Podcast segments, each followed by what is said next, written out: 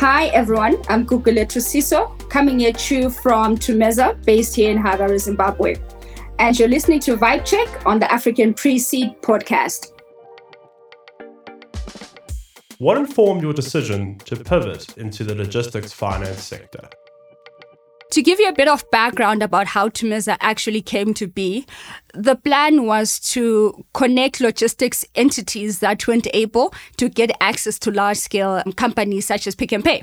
So, what's currently happening in the African logistics sector is large scale entities want some assurance from their logistics companies that one, they're going to be able to have capacity in an example where let's say certain goods are moved from point A to B and then between that transit and the truck breaks down. They want that assurance that the company has got, let's say, five extra trucks that would be able to go bail out the situation and keep the transaction going. Unfortunately, with many of the small scale logistics entities that are out there, they don't have that backup, right? You maybe have got one or two trucks that are already in transit, and small, large scale entities don't want to take a risk on dealing with you.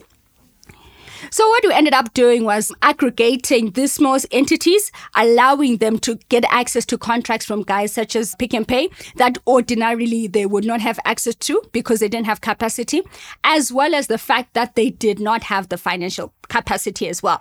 So we were fairly successful at it, but um, as in the case of most small entities, we ran into the battle of access to credit, right?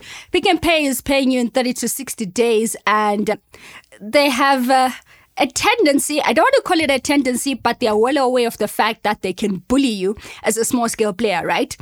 So if they tell you 30 to 60 days, you find that 30 to 60 days could end up being 90 days and you can't get any recompense, right?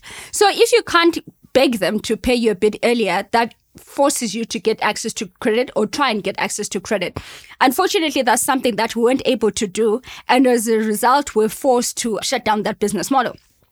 So, whilst we're licking our wounds and trying to figure out how exactly do we move on from, from here, because our entire identity had been based around being, you know, a logistics player, we started getting a lot of phone calls from our former clients namely the, the, logistics companies that were like, hey guys, we get that you guys are no longer operational within the logistics space, but are you able to kind of give me a short term loan just to cover, you know, the contract that I have right now, and then I'll pay you guys back whenever I get it?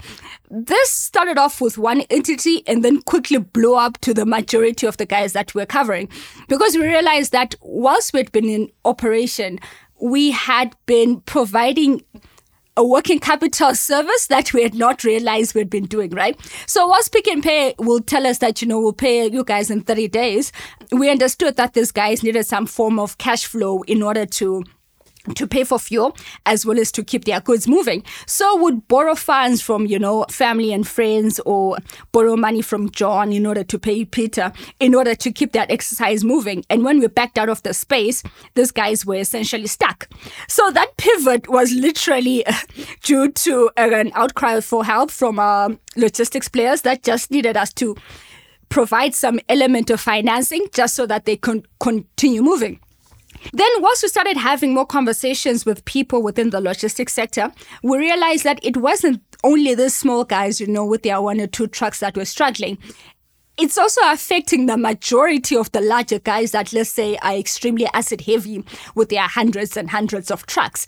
Because cash flows will impact you negatively regardless of how big or how you small you are.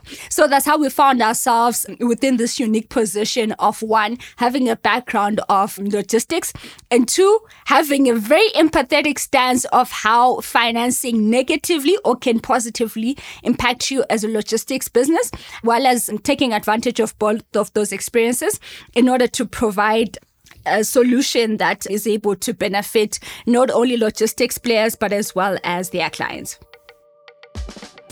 What incorrect assumptions are made about the logistics industry and its relationship with technology? This is a discussion that I have with many people that approach me with many offers of tech platforms, you know. They're like, oh, you guys have this database of all these transporters. We're looking at providing this tech that will do XYZ for them. And it's always interesting that one, the people that are trying to create the tech for those logistics operators have never actually had a conversation with any logistics operator. If one were to have such a conversation, you see that many of the assumptions made, one, let's say an app will quickly be thrown out of the door because you realize that the typical logistics operator who let's say owns two or three vehicles does not have the time to be you know uh, sitting down and logging certain information if it's not in their direct interest. There's a reason why many of the tech platforms that are out there are still mainly excel based right?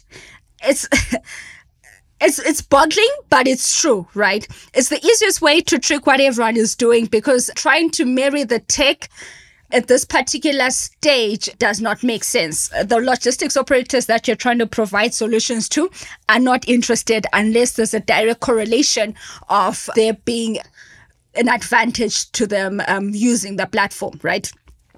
So, what we ended up doing is trying to create a web platform that directly connects them to human support that is able to collect the data on a one-on-one basis and then log that information on their end and then we take it from there.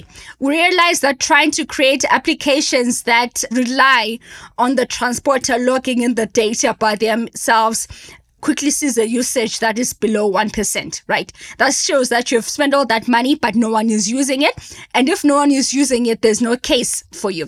So I would say in conclusion, there's this assumption that tech will solve everything in logistics and that take up will be the easiest thing on the world. That is wildly, wildly inaccurate and is quickly disproved once you have a conversation with a logistics operator. Should we be excited about the African Continental Free Trade Agreement? Uh, I'll be very honest because this is something that directly impacts me as a business, right? With more logistics operators being able to move more goods across the African continent, or rather cross more borders with less barriers, especially non-tariff barriers. That means that Thumeza is making more money because you're deploying more money, more money is coming back quickly, you know, more money in our pocket. I'll be very honest though, just about a month ago, as I was following the progress of what's happening with AFCFTA, right? I was very skeptical, right? Because this is an agreement that needs the buy in of all 54 African countries within the continent, right? And only 44 of those countries have signaled an intention of taking it seriously.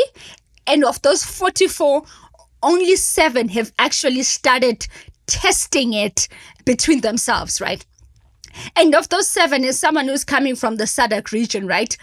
As much as Mauritius is within SADC, SADC is heavily dominated by South Africa and maybe to a lesser extent guys such as Zambia and Zimbabwe. And they are nowhere close to those seven countries that have started trading between themselves to also test the legal ramifications of okay if xyz goes wrong how do we solve it? And secondly trying to match businesses between country a and country b. Because remember that countries don't trade between themselves it's the um, companies within those countries that trade within themselves.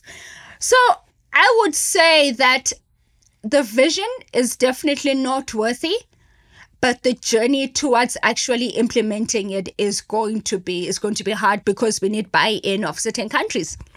But I would say I'm a bit heartened by the fact that with the guided trade initiative, with notable countries such as Rwanda, Kenya, and, and Uganda starting to move goods between them, we'll be able to kind of see okay, one, what are the goods that are moving between those countries, right? Two, what are the tariffs that have been taken down, right? Is there notable difference between those goods flowing between country B and country A, or does it not make much of a difference, right? Three, if things go wrong, is there actually an opportunity for that to be fixed? Or is is just going to be ah okay things went wrong. Let's just go back to maybe the ECOWAS regional trading bloc it'll go back to that SACU or whatever is there. So I would say that I am very heartened looking at what's happening with the guided trade initiative but we definitely need all 54 countries to start taking this more seriously so that companies within those com- within those countries can take advantage of taking down the non-trade barriers that I think are the ones that the most most difficult and have the biggest barrier between countries trading within themselves in essence.